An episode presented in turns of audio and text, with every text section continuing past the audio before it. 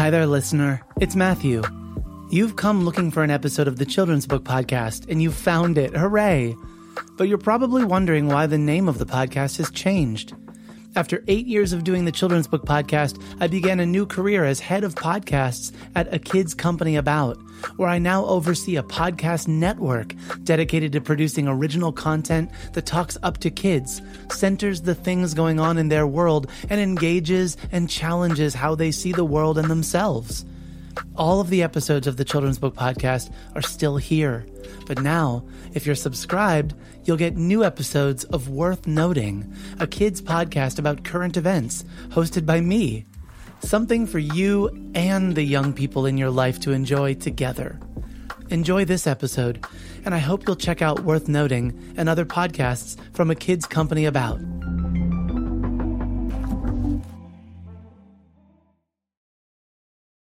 Support for the Children's Book Podcast comes from listeners like you. Learn how you can support the show and get exclusive access to podcast episodes not released to the public by visiting patreon.com slash Matthew C. Winner.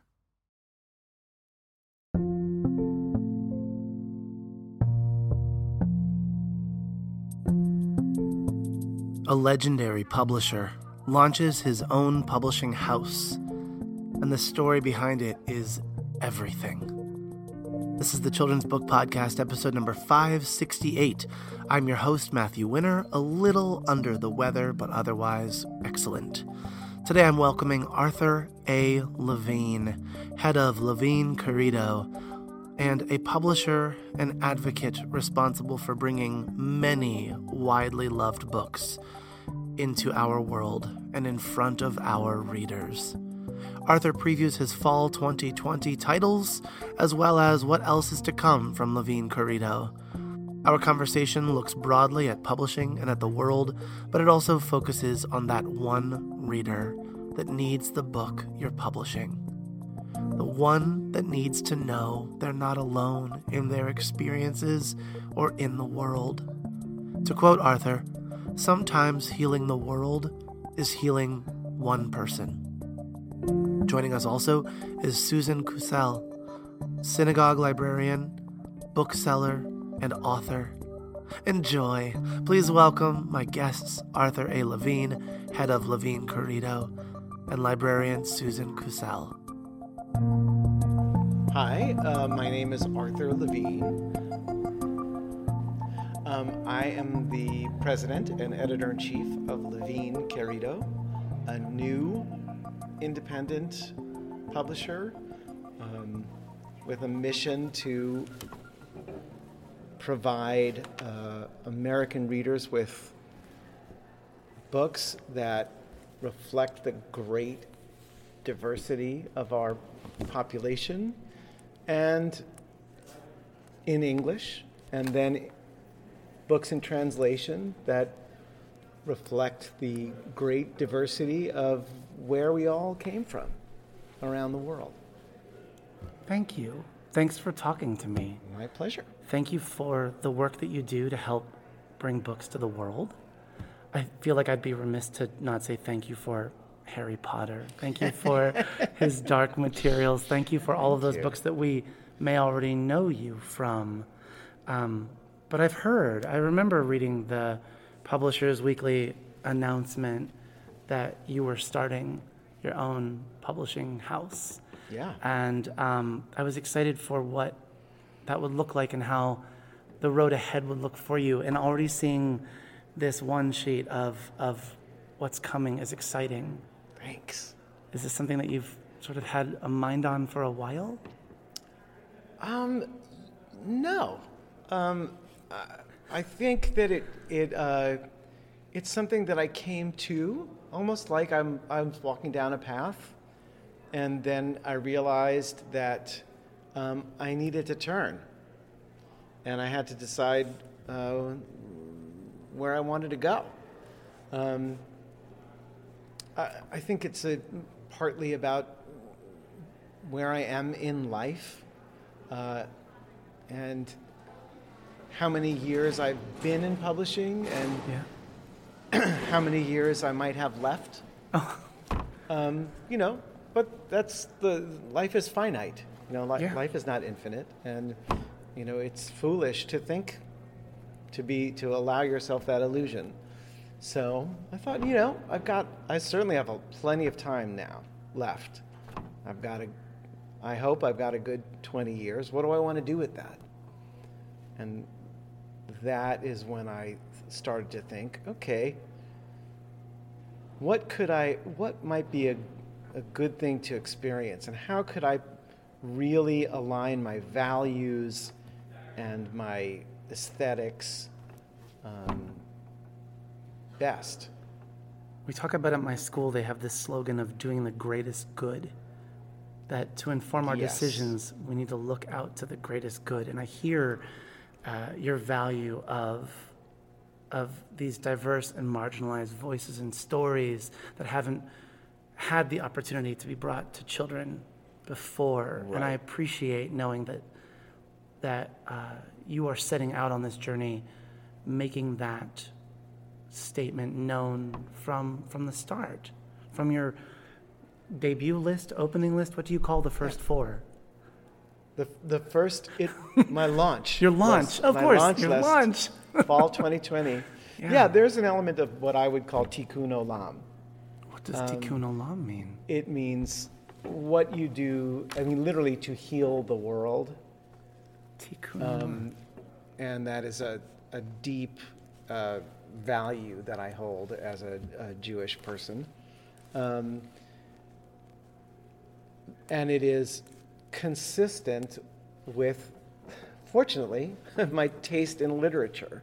I mean, so there is, yes, there is the, and this is a very important um, value I hold. This is what I was talking about. Like, I would like to be able to say, I think this book is important for what it can do in the world. And sometimes that is um,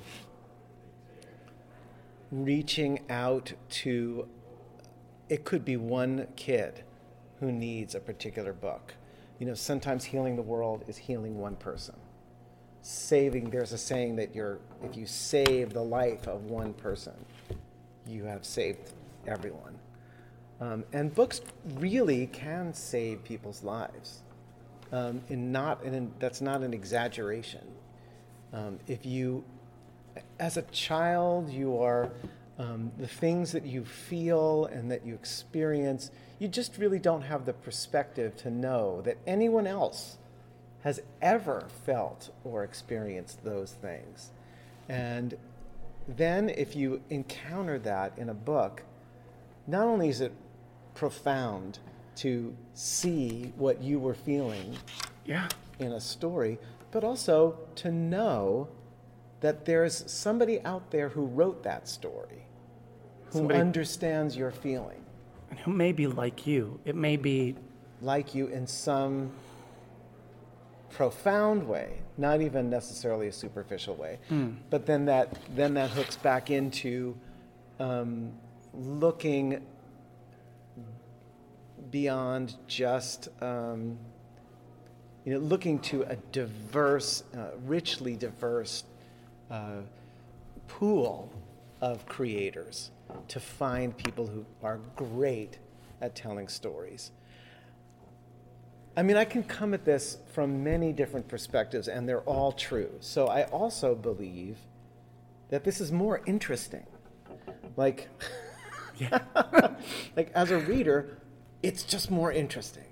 Um, when you have the value of somebody who has been raised in a particular culture that's different from your own, um, you you get the kind of colors and spices and textures that are particular to that person's life. yeah. Um, if they're a good writer, Yeah. they're a great writer, which is, you know, they must be for me. Um, and that's going to be different from a person who's had a different cultural, religious, um, you know, etc. background. Something strikes me about what you said, and that is that you, you mentioned the one person, the one reader. And I Right. feel m- maybe as a librarian, as a someone who buys books or sees them on shelves, that I I don't always get the impression that a publisher is after one person. It, it feels really, it, it's really shaking me up to hear someone say that and to take you at your word and to know that, Oh, for that sure. I can take well, you at your word. That's why I am a publisher. That's why I became a publisher because I was a kid who had that experience. Hmm. You know, especially somebody who was gay in the 70s, you know. I literally didn't know that there was anyone else in the world who was gay. You know, there wasn't the internet. There, There- wasn't, no. you know, um, gay people weren't on television. You know, They didn't have their They own didn't have movies. YouTube channels that Right. had millions of followers. Right. To the extent that we did appear, if we appeared, we had to die. And you never appeared So- young. Right. So like that's my experience as a queer individual. well, never for seen sure. a young queer individual. Right. So I didn't, you know, the first book I read that had, you know, a gay romance was Patricia Nell Warren's The Front Runner. And I remember reading that in high school and going, ah. Hmm. okay, there it is. There it and now. I can see it happen. Um, We were in high school before you had that mirror. If we go to Dr. Bishop's language, right, right. Um,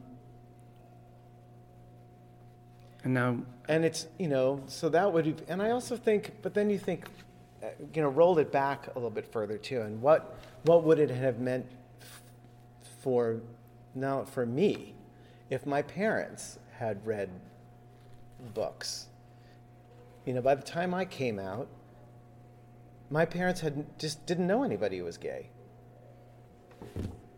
Um, you know what how would that have been different if when they were in you know middle school some of their favorite books had had you know they they had read uh, you know the Simon and the Homo Homo sapien Homo sapien agenda. agenda Yeah. or you know what if it's us Mm. you know um, That's interesting to bring up what it what it can mean too for for our parents to think about you publishing these books and what it can mean for adults as well as children to be reading these Right. books for teachers for parents for for other individuals that can see children that way and to to help them know that they're Right. okay and they're seen.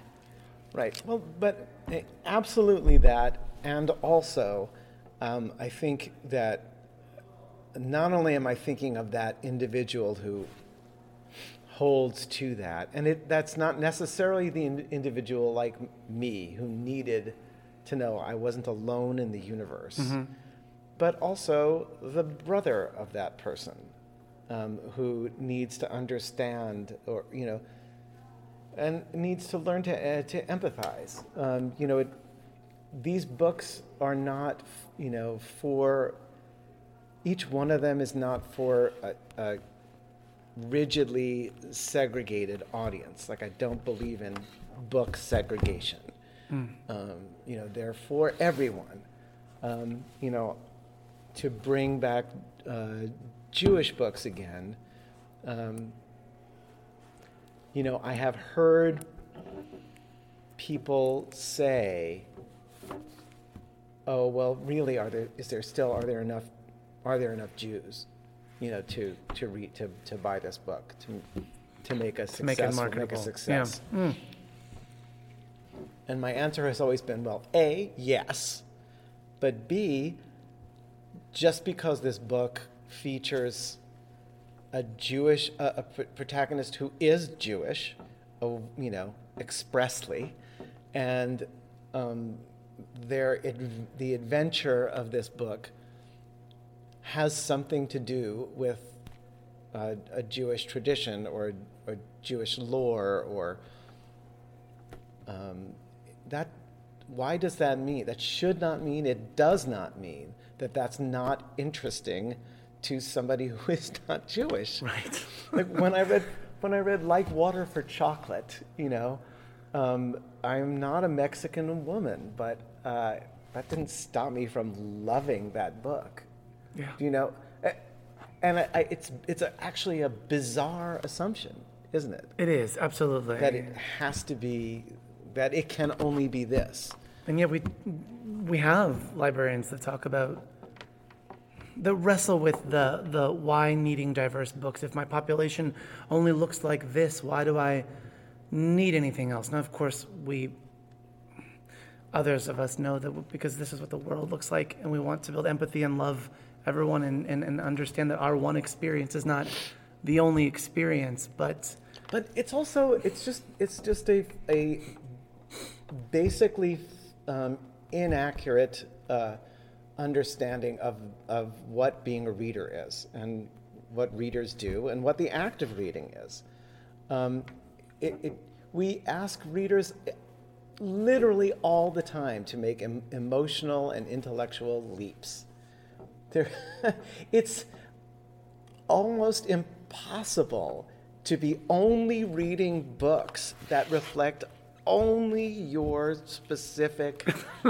I mean, but it's literally. You're it's right. Literally, you're laughing. It's literally laughable. Like, it is because then it gets rid of entire genres of things because they, they it just, isn't true. Even as much as you might want to make a library, I know that you don't.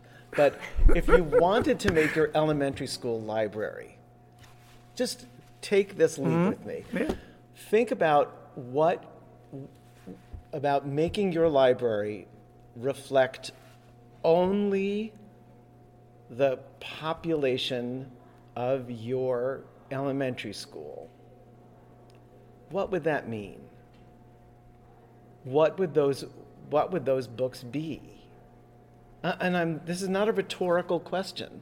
And would it reflect, you know, next year? Could you predict it that next year the next the incoming class would not have a folks who had a different experience or background or you know culture or race or sexuality. You can't. It's human beings aren't first are a complex and b they're not static. Populations are not static.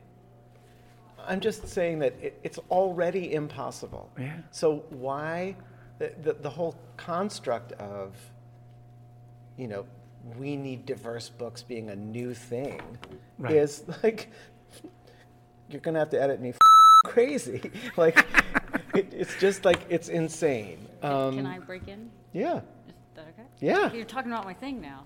thing. Tell me your thing. No, no. ladies and gentlemen, Jew- Susan Jewish, Kusel. Jewish books. Hi, I'm Susan Kusel. My pronouns are she, her, and hers. And I do a lot of things. I am a um, synagogue librarian. I am a uh, children's book buyer for an independent bookstore. I have been on several award committees, including the uh, Caldecott and the Sydney Taylor Book Awards. And I am a author with a uh, Jewish picture book coming out next year. Called? Oh, yay! Um, it's called The Passover Guest. It's coming out with Holiday House Books and the Neal Neal Porter imprint. And she's an overall mensch. Oh, well, Arthur is an overall mensch. And thank you so much for letting me crash your podcast here. It's really delightful. It's fun. Well, the, yeah. the other thing that's crazy to me is that Jewish means a lot of things. It means so Yes. many things. And then to say that one Jewish character encompasses the whole thing is. Eh, Impossible. I mean, you and I are, you know, we, We come are, from. yes, different Jewish traditions. We have different Jewish traditions, and you know, you get four Jews in a room, you'd have five Ju- Ju- different Jewish traditions. at least five and ten, at least Ten. ten opinions, Maybe 20. maybe twenty. This is fun math. I like this. This is well, Jewish math. This is this is this is the thing. But but so to say that Jews are one I mean, I have difficulty myself as a practicing Reform Jew Mm-hmm. of ever finding a book about a practicing Reform Jew. Well, this is interesting if we can take this side detour Yeah, too, because ahead. I think also then it that is also a, a bizarre problem uh, of when you when I'll just say publishers in general try to comprehend the so-called Jewish market. Like, what is that? Like, we are not a monolithic people. We have many. I'm a Reconstructionist. Susan is a Reform. There's a lot of crossover. You know, we speak the same. We are both. We speak the same Jewish language, but you know there are differences in our practice. Um, does like I have a book um, coming out this fall from Candlewick called Nate Gadol, The Hanukkah Magic of Nate Gadol. Um, I'm really excited about it.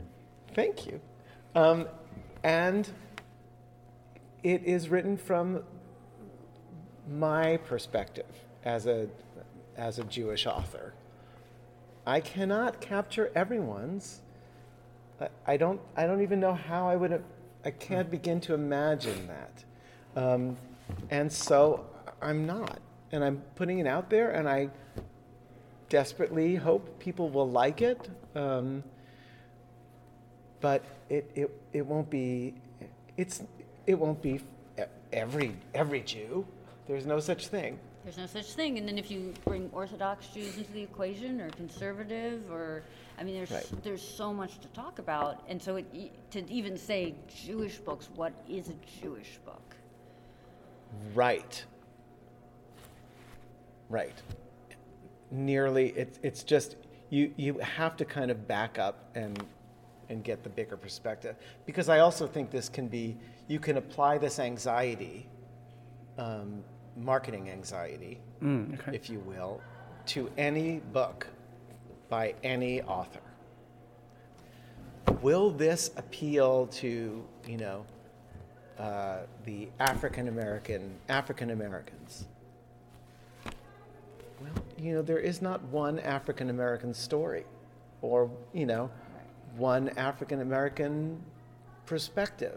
You know, there's many different, and that's why you need many, many different African American authors, and many, many Jewish authors, and you know, many, many Muslim authors.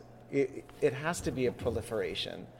Um, I'm, I'm, you have Apple, uh, mm-hmm. Skin to the Core by Eric Gansworth. There is not one Native American. There's literally 500 different, you know, Native American nations and cultures. And they're as different as, you know, any two nations and cultures. As are um, the individuals within a single nation. That is correct. Um, so, the I think the only possible beginning of uh,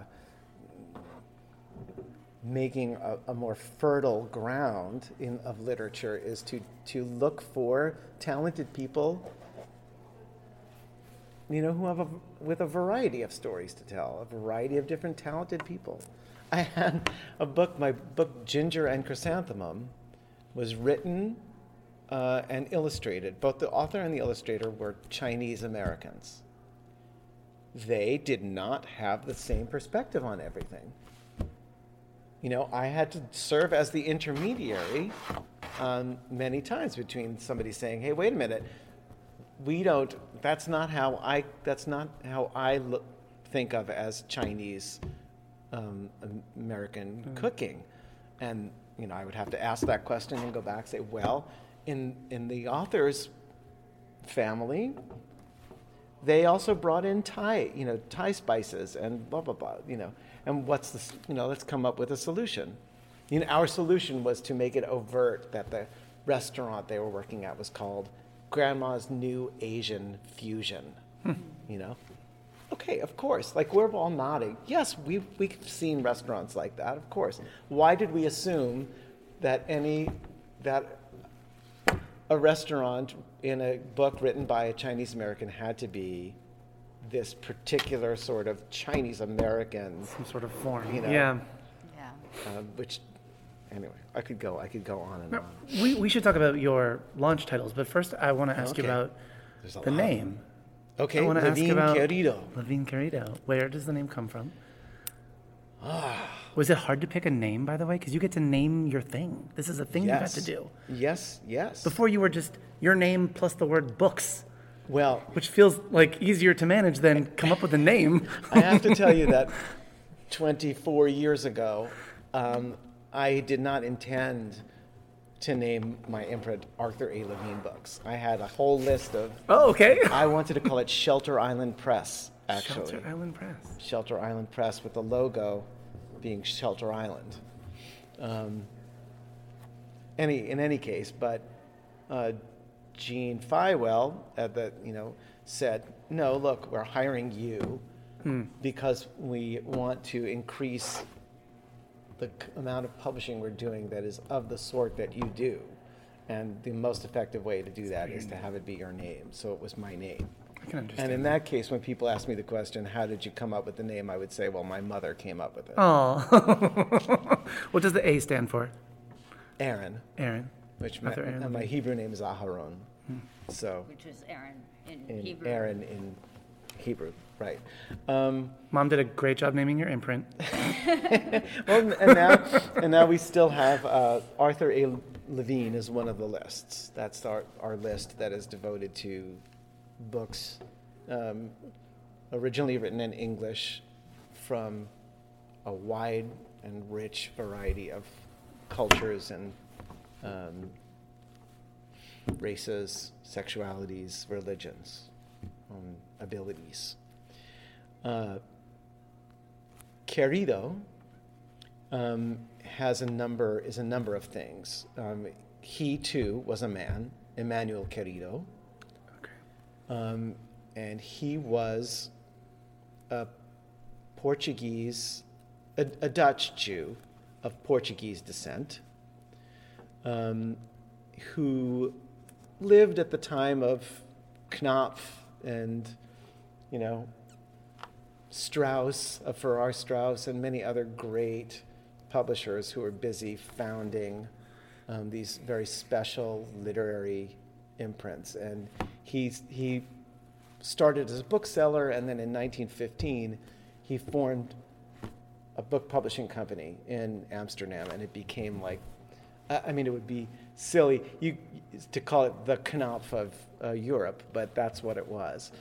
Um, slash is, but I'm giving away the ending.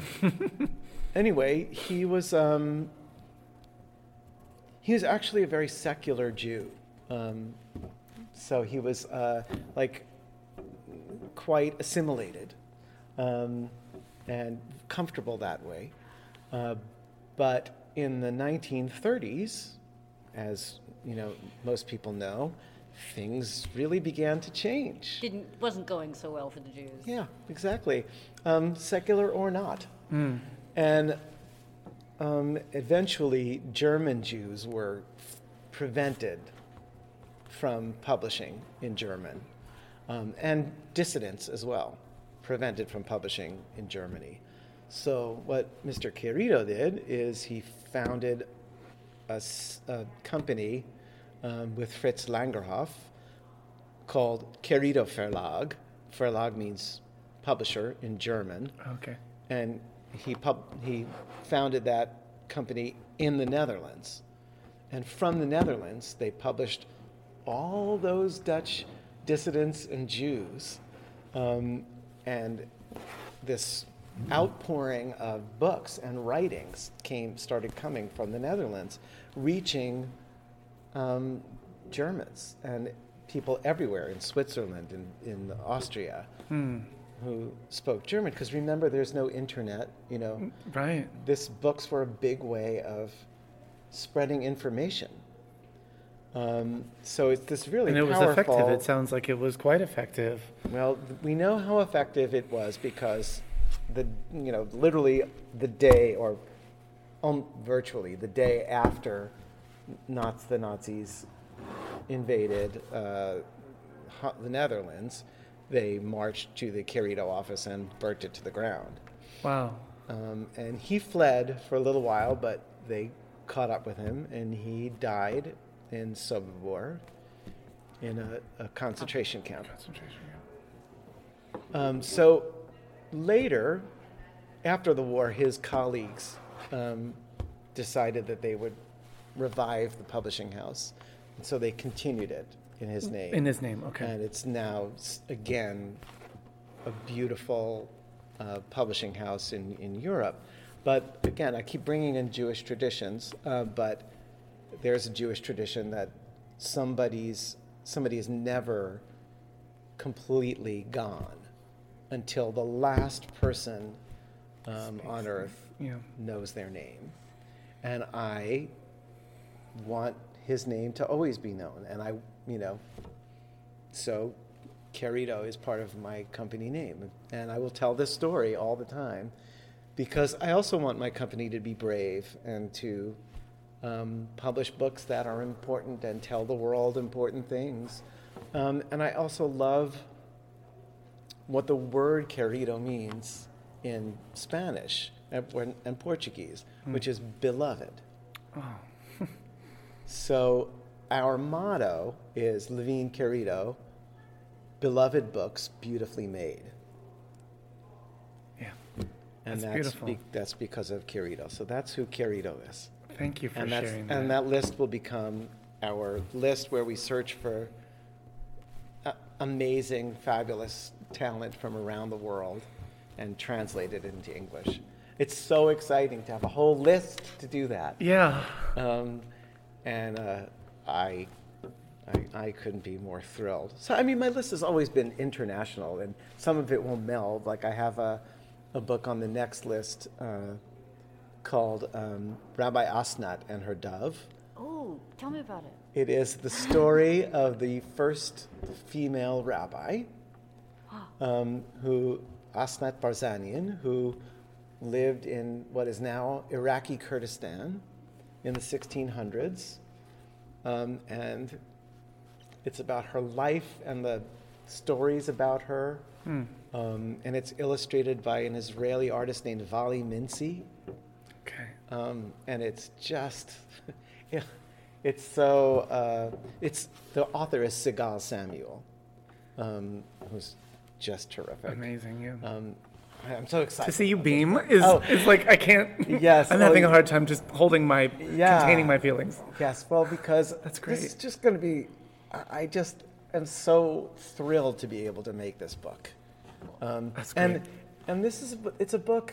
Again, it's just I there's no the the beauty of of being a, an independent publisher is that I don't I am not beholden to a, a committee of people Mm. um, for whom I have to justify this um, you know any this or any decision. Yeah. Um, I know this is a book I would love. I want to read this book. Um, and uh, again, so we were talking about is this book only to be read by a certain kind of Jew? Oh, no. No. It's, it's a book that anyone interested in women breaking boundaries, you know, um, anyone interested in people who love learning, um, you know, anyone ir- interested in a community that they would never have heard of. Um, like, how many people know about the Jews of um, what is now Ir- Iraq? You know, Susan, but I, I don't count, but I am so. you count. No, I'm so excited. to There's one. have- There's one. One okay, does. One person One person, but um, I am so excited to have a book like that come into the world. I mean, you know, Arthur and I, we've talked a bunch about, you know, having there's Holocaust books and there's immigration books and there's holiday books, but there's not. It's you know we Right. keep fitting into those those tropes, but it's so exciting Right. to have something that breaks those tropes. It is it's it is fascinating for how long. I, I wonder where this started. This this I think it's I think it's a matter of comfort. That that especially the larger the corporation, the more the more the process relies on comfort. Um, and by that I mean you know, white dominated um, publishers, if they were going to publish uh, an, a book by an African American, they were most comfortable if it was about slavery or civil rights or the, the struggle um, to be black. Um, and those books are im- important, super important. But the African American experience is so much richer and wider than that. And why why is that is that com- is that area that comfort area so powerful? And I think what Susan is talking about with Jews drove me up the wall. Like the uh, the the percentage. Nobody has done this. I would like the CBC, the CCBC, to do this. Like how the percentage of Jewish books that are neither set during the Holocaust or in Chelm, Or you know, 16th century the Poland. Inquisition, or Oh, the Inquisition. But at least the Inquisition would be refreshing. it would. It, and the Sorry, um, I don't mean. I, you know, I always say that. I say, you know, it's always the Holocaust or you know, We'd like- Street, and when we're the lucky, world likes dead Jews. when we're really lucky, we get the Inquisition. Yeah, that's when we're lucky. Yeah. But it's it's the same. It's the same. It's Oh. the breaking breaking out of tropes, trying to find the the the broader stories. So Um, I'm excited for this book that is not in one of those categories. That's, Yeah. that's the books that I need to give kids in my library and to buy from my bookstore, and those are the kind of books I'm looking constantly looking for. Yeah. Uh, We all should be. Yeah. Right. Tell me, tell me about, Yeah. tell me about these launch titles. Tell me about a couple of them. We mentioned about Eric and his Eric Gansworth's and his memoir. His uh, yes, his memoir in verse. Mm-hmm. You know, to stand along um, Jacqueline Woodson and um other great. Um, Beautiful novels in verse. in verse, Just had yes. Nikki Grimes do the beautiful uh, Ordinary Hazards. yeah, um, you know, Elatz. We have Elatsoe, which is a debut. We have a lot of debuts because Yeah. we're trying to introduce um, readers to many new wonderful writers. And Elatsoe is uh, by Darcy Little Badger, who is uh, an, an, an enrolled Lipan Apache um, author, and she's written a genre exploding book that I, I start off describing as a murder mystery Okay. because uh, but it's it's more even more even more interesting than that because I love a murder mystery. Oh, okay. but um, in this is set in an, in a a world much like our own, um, contemporary world much like our own, except that um, people have magical tend to ex- exhibit magical powers that are um, associated with their cultures um, and their backgrounds. Um, and that's just a kind of thing that is assumed. It's not explained or, um, uh, and and uh, Elatsoe um, has the power to speak to ghosts, um, including her sixth great grandmother, and including her cousin, who comes to her um, and says, "I was just murdered, and this is who my killer is." oh, wow. I'm giving And- you the answer. We have to figure out the why, the how, the. Well, first of all, she has to get people to believe her, Right. um, which is not not easy for uh, you know a native girl in in a white centric world, um, and there's plenty plenty of difficulty, but it's also really funny um, and you know fantastical and uh, you know The cover's so beautiful from a glance. When we were in the exhibit hall, I thought that she was standing among like snowdrifts because the color looks Right. striking that way, or water because it's these sort of white spikes, and as you look closer, you see that they're. they're ghosts. They're- They're, ghost dogs. Oh, see, they're dogs, but you're going even She, further. her dog is a ghost. She, has a ghost dog. She has a ghost dog. I can't wait to read this. My word. Oh my God! Are you feeling amazing. that? I'm feeling I'm that, feeling Susan. that. I know, and the cover really is incredible.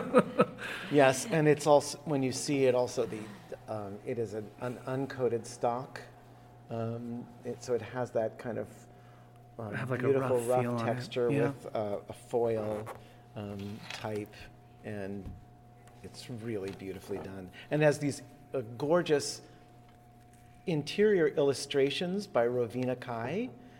Um, that not only make the book look like a gorgeous classic piece of bookmaking, but eventually, as you read along, you realize that these beautiful chapter illus- opening illustrations are telling their own story, and that the story Ah, They're not connects just to a the spot mystery. illustration. Oh, There's I intention. love that. Right. I love that. Yeah. Yeah, Well, I, it is great. I mean, before we go further, I, I, I know that you like a beautifully designed book. The moment we, oh, we met you in the hall, too, you were talking about spot gloss and embossment. But hmm. you, I should say, for, for those that have the opportunity to encounter one of your advanced reader copies, that you've also given a lot of thought to how your launch titles are being presented before the final copies are out. I know Right. that some people listening might not have the opportunity to encounter these advanced readers, but often when we get them, they're just sort of cheaply printed to be widely distributed, and that's okay. But right. the the four of these novels have have thought and have uh, continuity between the four of them, and Right. and they look like you're putting forth something that matters. Not Well, that say the others don't, but Yes, I thank you for saying that. Um, and uh, I, that is what I'm, we're, we're, we're trying to do, and that, that is the vision. And I think that especially when you're launching, you're, you're not only saying, here is this book, but we're, we're saying, here's what this company is about. Um, I, I hope that, that readers get that what we're saying is, we, we want to present these books to you as if they are treasures. Th- these are treasures to us, and we we want you to to to to know that. You know, we want you to. This isn't just like when we give you this galley. We're not saying here, you know, we spent fifty cents to to bind this manuscript. We're saying we did the best we could to tell you how special this is, and I, I hope you get that. Oh, I definitely get that. It's Yeah. it's a presentation. It's really beautiful. I mean, we were both I'll, noticing I'll have it. to snap a shot of them because of the way that it's not. It's unique. Because of the way that the, the cover is framed, because of the way that the four And um, launch titles go together, the, the sort of um, on the side. teaser, almost like a framed portrait teaser of the cover. There's there's a lot of detail there. a, lot, a lot of care went into it, and it looks like that. I feel Thank like you. this is something I want to cherish and not just. Right, and hopefully read. Well, well that, that's that's always a plus, isn't it? read and keep. Um, you know, I, I hope so. Like the, uh, our first, very first book is "Everything Sad Is Untrue" by Daniel Nayeri. Yeah. Um, and you know, if I could, I would literally walk across the country saying, uh, y- "You can't see me doing this," but like holding the book and like saying, "Here, here." Putting it literally into my hands. You've got you've got to read this. This is so special. I can't tell you. Like this is not my experience with publishers. That this is the passion, the you speak as if it's your own book, Arthur, and that I mean it is. They are. But do you know what I mean? Literally. you, you you mean it as if he wrote the book? I mean, as if you wrote the book, as if you have authored the book. You care. I, there's there's just this this unflinching love toward the thing, and importance, value toward the thing that you're putting forward, and it. it It's coming. I don't know that we always get to experience that in the library, in the in in the classroom as a reader to know that this much thought, not just the person whose name is on the cover, but there's there are people behind this that are, behind that, that are sure. working to get it to you. And I think Arthur is so interesting too by also being an author. Yeah. Yeah, yeah, for sure. I I have um, I have had many valuable experiences in, as an author that are you know helping helping me, um, helping. I've always helped inform. Um, what are you know how I treat authors and hopefully and, and how I treat books. But uh, again, I feel what I'm really l- so lucky to be able to do is kind of come out as a person who is leading with uh, a mission and a, and a sense of passion. Like in a people have that in corporations, but they they they must translate it because they're constantly um, eh, needing to.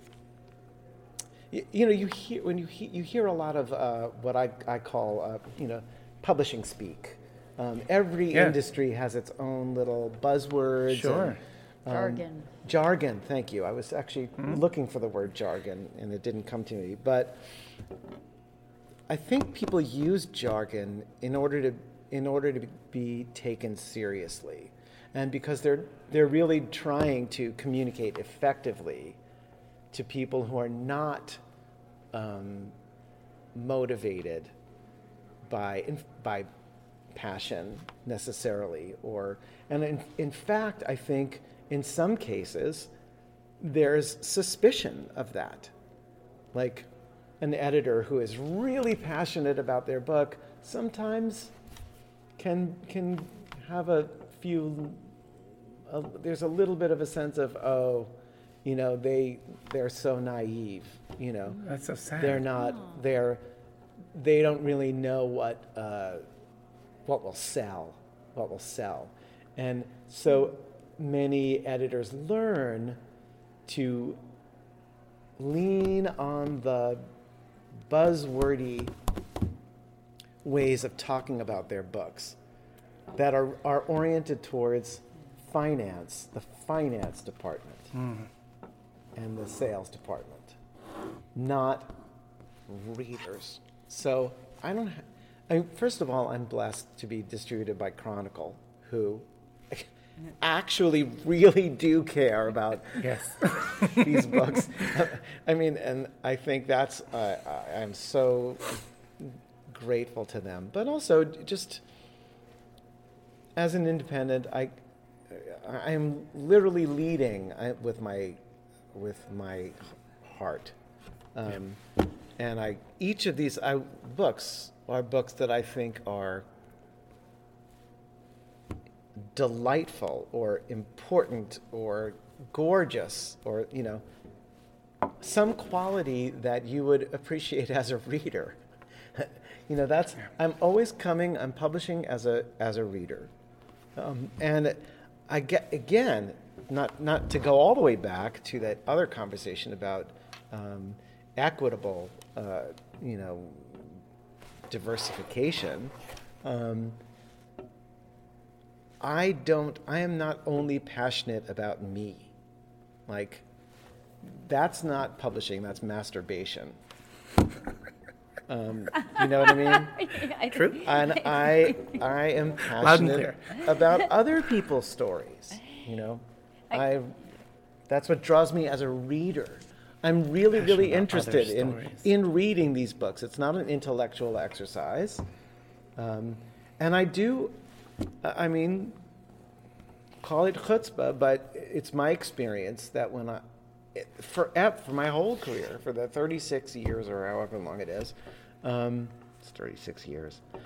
If I, or however long. Or but however it's, long. It is actually a- that number. Approximate. it's yeah, it's approximately exactly that number. But if if I genuinely, honestly love something and think that it's really a great book, then other some other people will want will want to read it. I um I want to talk to you for the rest of the day. but also I want to honor your time and I want to thank you.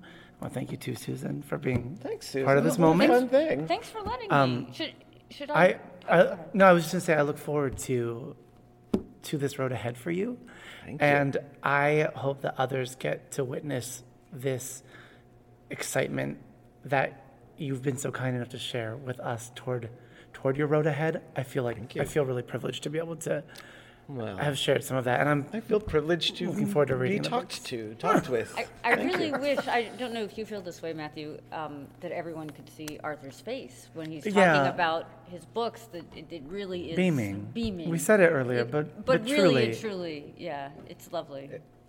just it's it's I, it's just me thinking about each of them. I didn't even talk about the Wanderer. Ooh, tell us about tell, my- tell us about the Wanderer, and then I want to I want to I mean, bring I- you back to our readers. Okay, uh, that this is a book that uh, is so um, hard to classify. It, you know, it reminded me of Sean Tan, wow.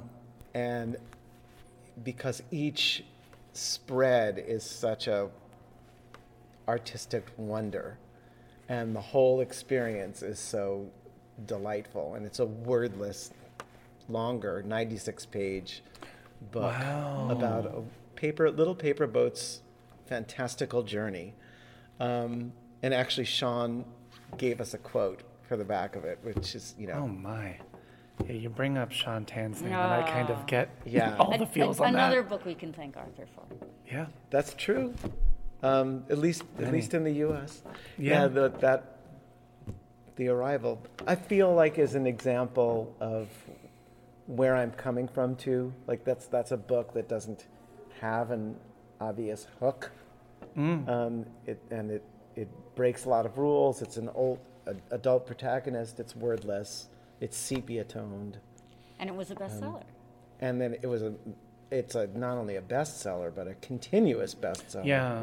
It doesn't So- have an obvious hook, but it has an emotional hook that is one that when I hand to a child and they read it, Yeah. they tell their friends about it. It's not a, uh, it doesn't have the immediate appeal looking at the cover, like you're judging the cover, like, oh, there, that seems like the one to grab. It's just one of those. It does to doesn't me. There's a resonance to it. No, but I know mean, what you're it's sort of a different. I know what you're it's saying. A, it's a different kind of book, and and I feel like Yeah. And it turns out right too. I feel like the kids that love this book are the ones that are going to be making books. That's how I feel about the arrival. Oh, I like Well, that. that's nice. You are going to be making the books that I want to talk about in the future. That's how I feel about it. That's interesting. I I also feel that that's a book that reaches to that reaches out to that one kid who feels like a that. stranger in a strange land and who feels like pe- the things that people are saying don't make any sense and everything is strange. Mm-hmm. Um, and that's this is a book that captures that experience. The Wanderer, Peter Well, Van. the Wanderer, yes, is the is just a is is is different.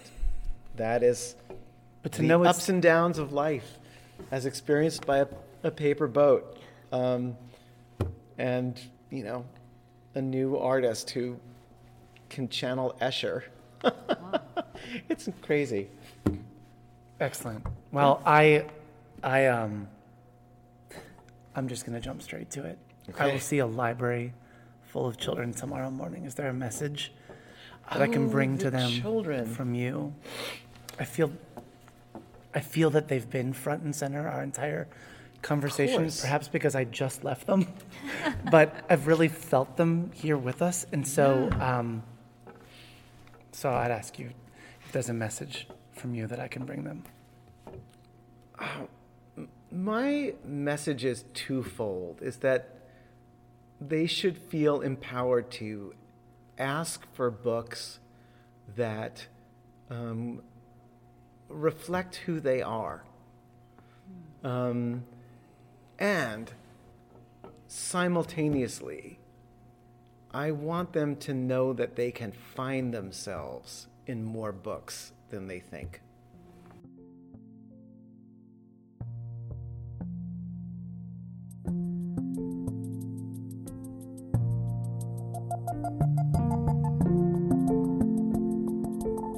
The Children's Book Podcast is recorded and produced by me, Matthew Winner, in my library studio in Ellicott City, Maryland. You can subscribe to the podcast and access the archive of over 550 episodes at matthewcwinner.com slash podcast. Our theme music is by Poddington Bear, care of the Free Music Archive.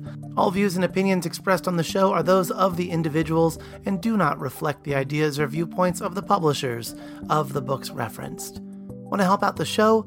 Writing a review on iTunes or sharing the podcast with friends through Facebook, Twitter, word of mouth, or any other means helps reach more listeners, which leads to more content and more amazing guests. And that's a very good thing indeed.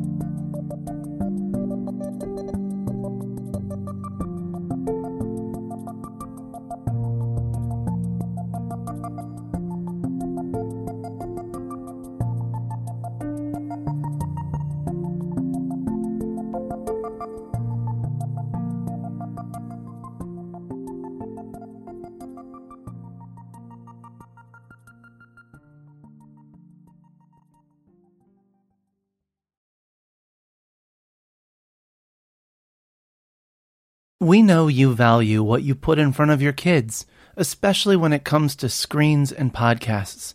That's why we're excited to share a new podcast from our friends at Sleepiest, creating bedtime stories to help your kids fall asleep fast. Hello, Abby here. If you've got children and find bedtime's a struggle, I'd like to tell you about Koko Sleep, a children's story podcast designed to make bedtime a dream. Koko Sleep turns a chaotic bedtime into cozy bonding time. The stories are delivered in a pace that gently slows. Rumour has it that no one's ever heard an ending. So search Koko Sleep on your favourite podcast app and let's make bedtime a dream. That's K O K O Sleep, and I'll see you there.